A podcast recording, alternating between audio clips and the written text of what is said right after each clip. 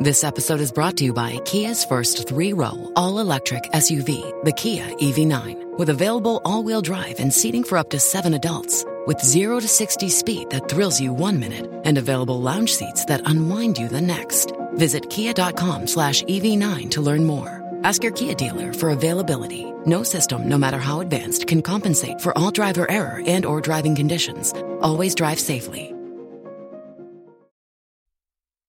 Bonjour à toutes et à tous. Au chapitre des histoires un peu bizarres, voire même carrément improbables en termes de technologie, le Royaume-Uni n'est pas en reste. Intéressons-nous aujourd'hui à la famille royale et plus précisément au prince Charles dont la voiture préférée est une Aston Martin. Un détail très important puisqu'il y a quelques années, le fils aîné de la reine Elisabeth II aurait demandé à ce que son véhicule soit modifié pour pouvoir rouler proprement sans consommer d'énergie fossile.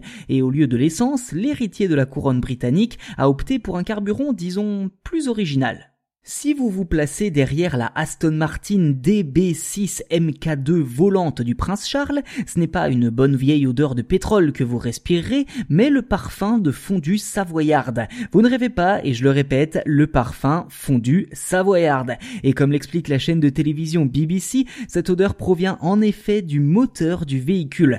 Je sens que beaucoup d'entre vous s'interrogent et restent perplexes à propos de cette info. Eh bien en fait, cette Aston Martin a été offerte par la reine Elisabeth en personne en guise de cadeau pour le 21e anniversaire du prince. Âgé aujourd'hui de 72 ans, le prince Charles possède donc ce bolide depuis plus de 50 ans et ce n'est qu'en 2008 que ce dernier a été mis au vert.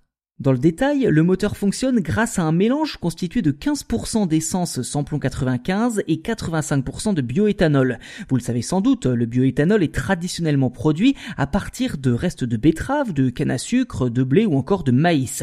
Celui utilisé par l'Aston Martin du prince héritier est un petit peu différent puisqu'il est obtenu à partir du surplus de vin blanc anglais et de lactosérum, un résidu récupéré lors de la fabrication du fromage, d'où l'odeur de fondu savoyarde. On est bien d'accord, ce n'est pas ce qui sauvera la planète, mais le prince Charles peut au moins se targuer d'avoir la première et possiblement seule voiture au monde roulant à la fondue savoyarde, le fromage et le pain en moins, bien entendu. L'initiative pourrait malgré tout en inspirer plus d'un car le superéthanol E85 est considéré par beaucoup d'observateurs comme un levier de la transition écologique.